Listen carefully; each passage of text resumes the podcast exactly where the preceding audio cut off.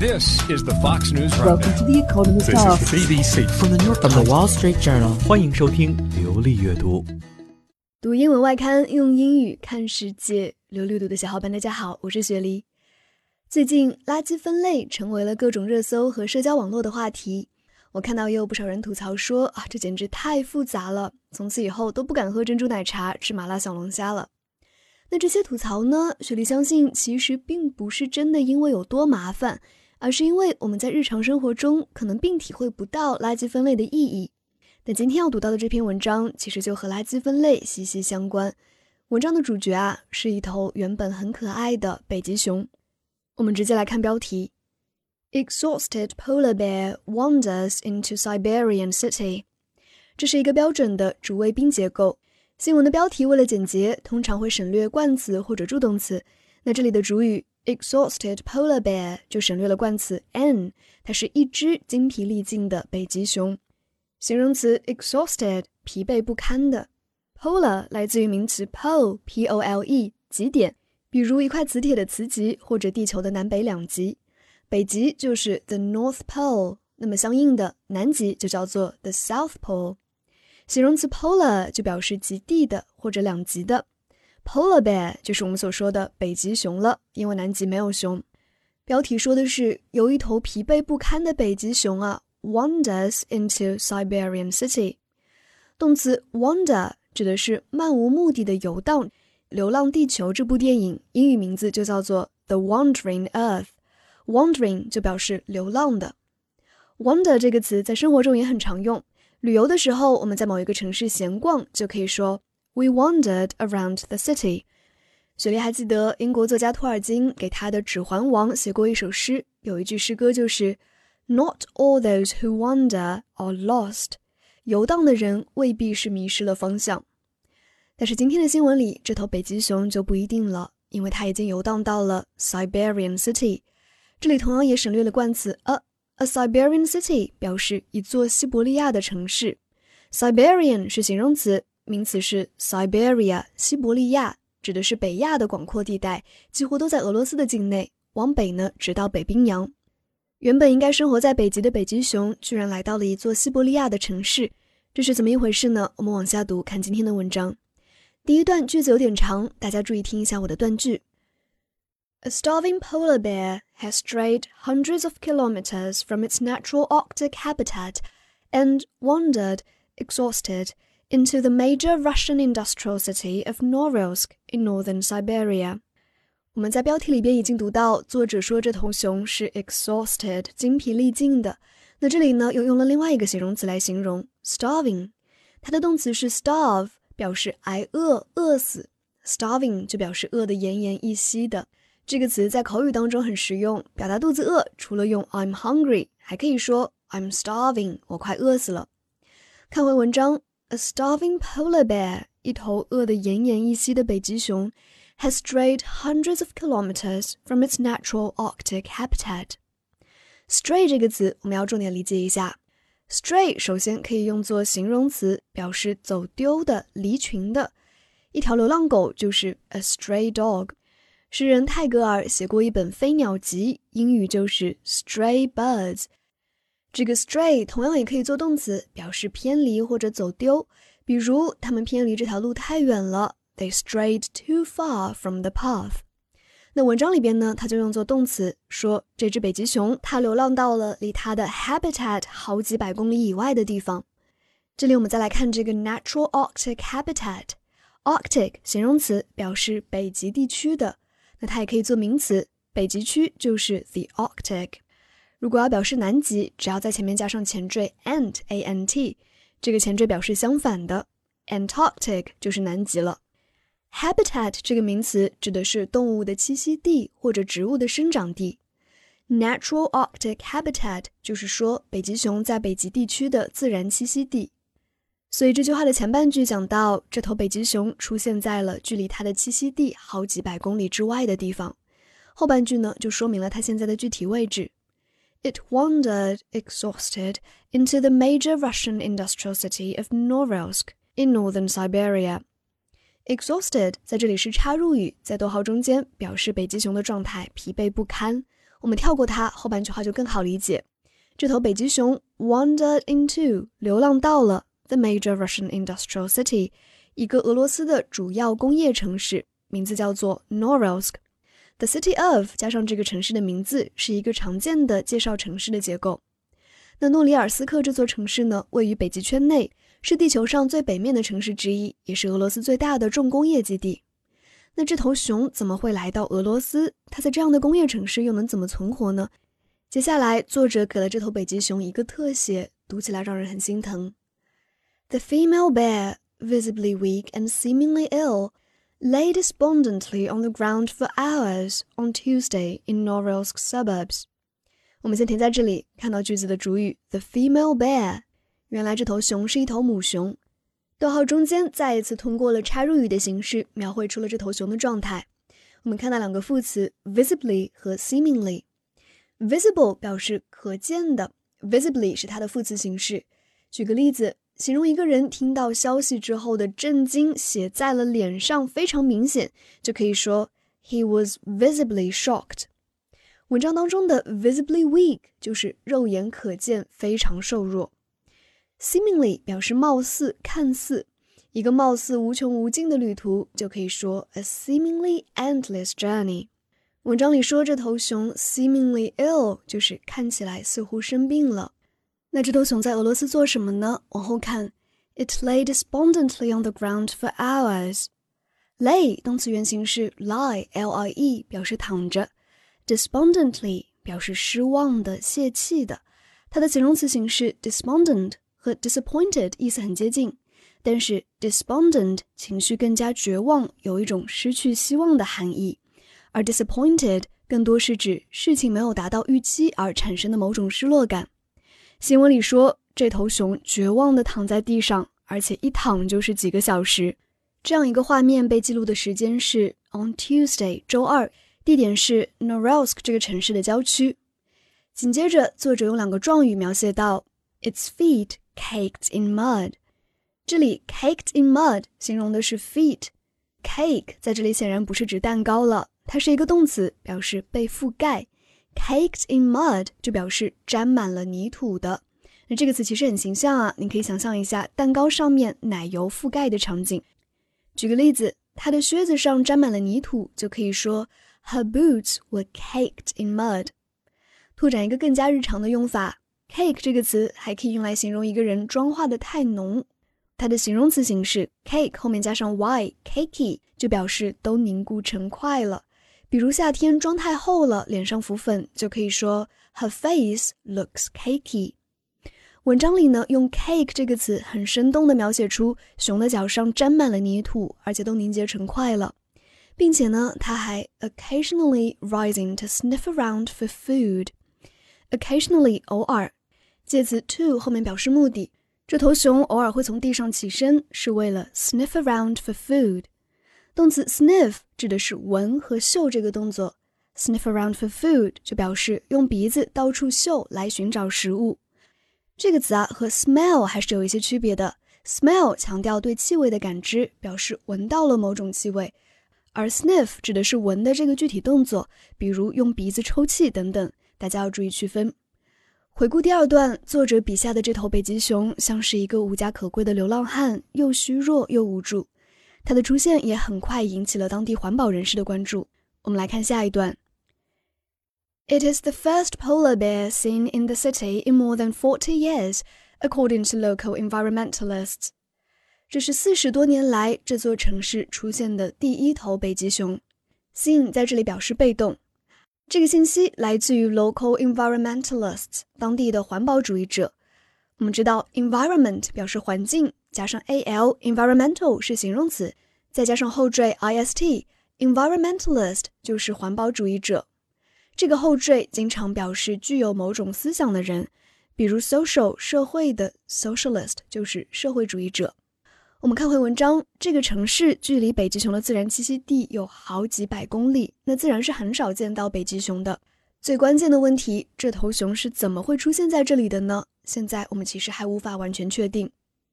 Oleg Krashevsky, a local wildlife expert who filmed the polar bear close up, said it was unclear what had brought the animal to the city, although it was possible it had simply got lost. 这句话虽然长，但是结构很清楚，就是某个人说了某件事儿。那说话的这个人 Oleg Krashevsky 后面逗号中间的插入语介绍了他的身份：a local wildlife expert，当地的野生动物专家 ，who filmed the polar bear close up。film 在这里是动词，表示拍摄视频。后面的 close up 这个合成词啊，在摄影当中呢，通常是名词，表示特写镜头，相当于 close up shot。但是在文章当中，它的用法比较特别，作为副词使用。filmed the polar bear close up，就是说这位动物专家给北极熊拍摄了一些特写镜头。不过，专家给到的信息是不确定的，他用了 it was unclear，并不清楚和 it was possible that。有可能是怎么怎么样这样的句式。It was unclear what had brought the animal to the city。这里的 brought somebody 有点类似于中文里边说的，哎，什么风把你吹过来了，意思就是导致你去某个地方。比如在国外，如果你去看医生，一进门，医生可能会问你，What brings you here？发生了什么让你过来看医生？新闻里说，It was unclear what had brought the animal to the city，意思是我们并不知道是什么让这只动物来到了这个城市。而且，It was possible it had simply got lost。这里的 simply 不是简单的意思，而是强调词，表示只不过、仅仅是。专家认为，这头北极熊也有可能只是因为迷路了才来到俄罗斯。He said it had watery eyes and could clearly not see well。 Watery 是 water 的形容词，表示充满水的。Watery eyes 就是水汪汪的眼睛。但是在这里呢，作者不是要形容北极熊的眼睛水灵灵很可爱，而是在说啊，它的眼睛可能有点问题，泪水过多。Could clearly not see well，显然看不清楚东西。可能是由于视力不好，它辨别不了方向，这才流浪到了城市里。也可能是这个旅途让它受了伤。暂时，这一切都是专家的猜测，谁也不确定它具体是怎么来的。不过，让北极熊走出了栖息地背后，其实有一个明确的原因，那就是全球的气候问题。我们看下一段：Climate change has been damaging polar bear sea ice habitats and forced them to scavenge more food on land, bringing them into contact with people and inhabited areas。句子的主语是 climate change，气候变化。它带来了什么影响呢？It has been damaging polar bear sea ice habitats。气候变化一直以来都在破坏北极熊的 sea ice habitat。这里用了现在完成进行时，表示这个破坏从过去就开始，现在还在进行。Sea ice 指的是海水在低温的情况下结成的浮冰。那这种海冰对于北极熊非常重要，因为它们主要的食物来源就是在浮冰上捕捉海豹。Habitat 我们在第一段看到过了，Arctic habitat 是北极栖息地，那这里的 sea ice habitat 就是海冰栖息地。文章说啊，气候变化破坏了北极熊赖以生存的海冰，因此呢，force them to scavenge more food on land。force them to do something 表示强迫、逼迫北极熊做某件事儿。气候变化逼得他们只能 scavenge more food。Scavenge 这个词看着很难，但其实我们可以从上下文推测它的含义。北极熊需要在陆地上 scavenge for 它们的食物，那这里的 scavenge 很有可能就是寻找的意思。其实差不多，scavenge 我们听一下它的英语解释：to search through waste for things that can be used or eaten，从垃圾当中寻找可以用或者可以吃的东西。通常呢翻译成拾荒，scavenge for food 就是从垃圾堆里边觅食。文章里边的 scavenge 后面用到了副词 more，说明气候变化逼着他们越来越多的在陆地上寻找食物。紧接着，作者用了一个伴随状语，说明最终造成的后果：bringing them into contact with people and inhabited areas。bring them into 表示给北极熊带来了某种后果，这里的 into 也可以换成介词 in。那文章里呢提到了有两个后果，一个是。Bring them into contact with people. Contact 在这里是名词，表示联系、接触。气候变化让北极熊更多的接触到了人类，像刚才说到的，这里也可以换成 bring them in contact with people。此外呢，气候变化还有第二个后果，Bring them into inhabited areas，让北极熊进入到了 inhabited areas。动词 inhabit 表示居住、栖息，inhabited 就表示有人居住的。比如一个岛成了荒岛，不再有人住了，就可以说 The island is no longer inhabited。这里的 inhabited areas 通常翻译成人类的居住区。文章作者认为，不管这头熊是不是因为迷路来到了俄罗斯，背后都有一个根本原因，那就是近年来的气候变化。的确，这几年北极圈内有不少城市都出现过北极熊，和今天的文章里一样，也都是饥肠辘辘，状况堪忧。今年四月份，俄罗斯的另外一个地方也发现了一头流浪的北极熊，当时人们用直升机把它送回了家园。那么这一次的北极熊要怎么办？我们来看最后一段：State wildlife experts are expected to arrive in Norilsk on Wednesday to assess the bear's condition. State 既可以表示州，也可以表示国家。这里的 State Wildlife expert 就是俄罗斯的国家野生动物专家。后面的 expect 表示预计或者期待，expect somebody to do something 就表示预计某一个人会做某件事儿。文章这里用了被动语态，专家被预计，也就是他们计划会在周三到达这座城市。他们来的目的呢是 to assess the bear's condition。动词 assess 表示评定、评价。举个例子，考试并不是评判学生的唯一方法。Exams are not the only ways to assess students。从文章前面的表述中啊，我们知道这头北极熊好像生病了，因此专家需要对它的身体状况进行进一步的评估。至于这头熊的归宿呢，他说，It was not clear what would be done with the polar bear。as it looked too weak to be taken back to its natural habitat。 这里的句子结构 "It is not clear that" 和第四段的 "It was unclear that" 是一样的，说明对这头北极熊还没有明确的处理方法。原因呢，就是后面写到的 "It looked too weak to be taken back to its natural habitat"。这里的 "too too" 的结构表示太怎么怎么样，以至于不能怎么怎么样。因为这头北极熊看上去太虚弱了，它不能够现在就被带回到它的 natural habitat 自然栖息地。这几天呢，我们也跟进了后续报道，了解到这头北极熊目前被送进了动物园进行救治。读完文章，雪莉想重新说一下今天课程开头我们说到的垃圾分类。其实，垃圾分类是人类对抗气候变化的一个重要措施，因为城市垃圾的焚烧就是温室气体的一大来源。今年七月份呢，上海正式开始了全民垃圾分类。如果我们都从身边的小事做起，说不定啊，就可以拯救一头千百公里之外的北极熊。好了，最后我们一起来回顾一下今天学到的表达。首先，这篇文章描绘了一只让人非常心疼的北极熊，它疲惫不堪，exhausted，饿得奄奄一息，starving，看起来很虚弱，而且病恹恹的，visibly weak and seemingly ill。绝望的在地上躺了好几个小时 ，lay despondently on the ground for hours，脚爪上都是泥土，its feet were caked in mud。此外呢，我们还学到了许多环境相关的表达，比如自然栖息地 （natural habitat）、环保主义者 （environmentalist）、野生动物专家 （wildlife expert）、人类居住区 （inhabited areas） 等等。我们还在文章里边看到了，在逗号中间用插入语的部分去补充信息，这样的写作方法 还有几个可以表示不确定语气的结构：It is unclear that, it is possible that, it is not clear that。最后，我们回顾一下今天的重点单词：polar bear 北极熊，wander 游荡，starving 饿得奄奄一息的，stray 走丢，arctic。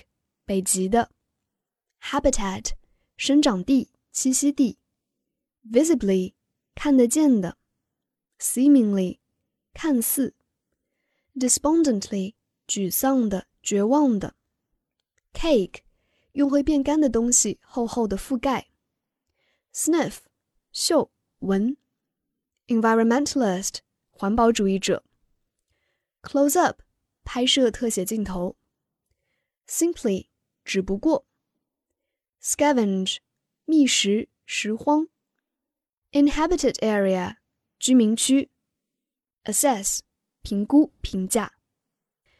好了，今天的课程就到这里，希望大家可以做一下课后练习，复习巩固。我是雪梨，A thousand times goodbye，我们下一期再见。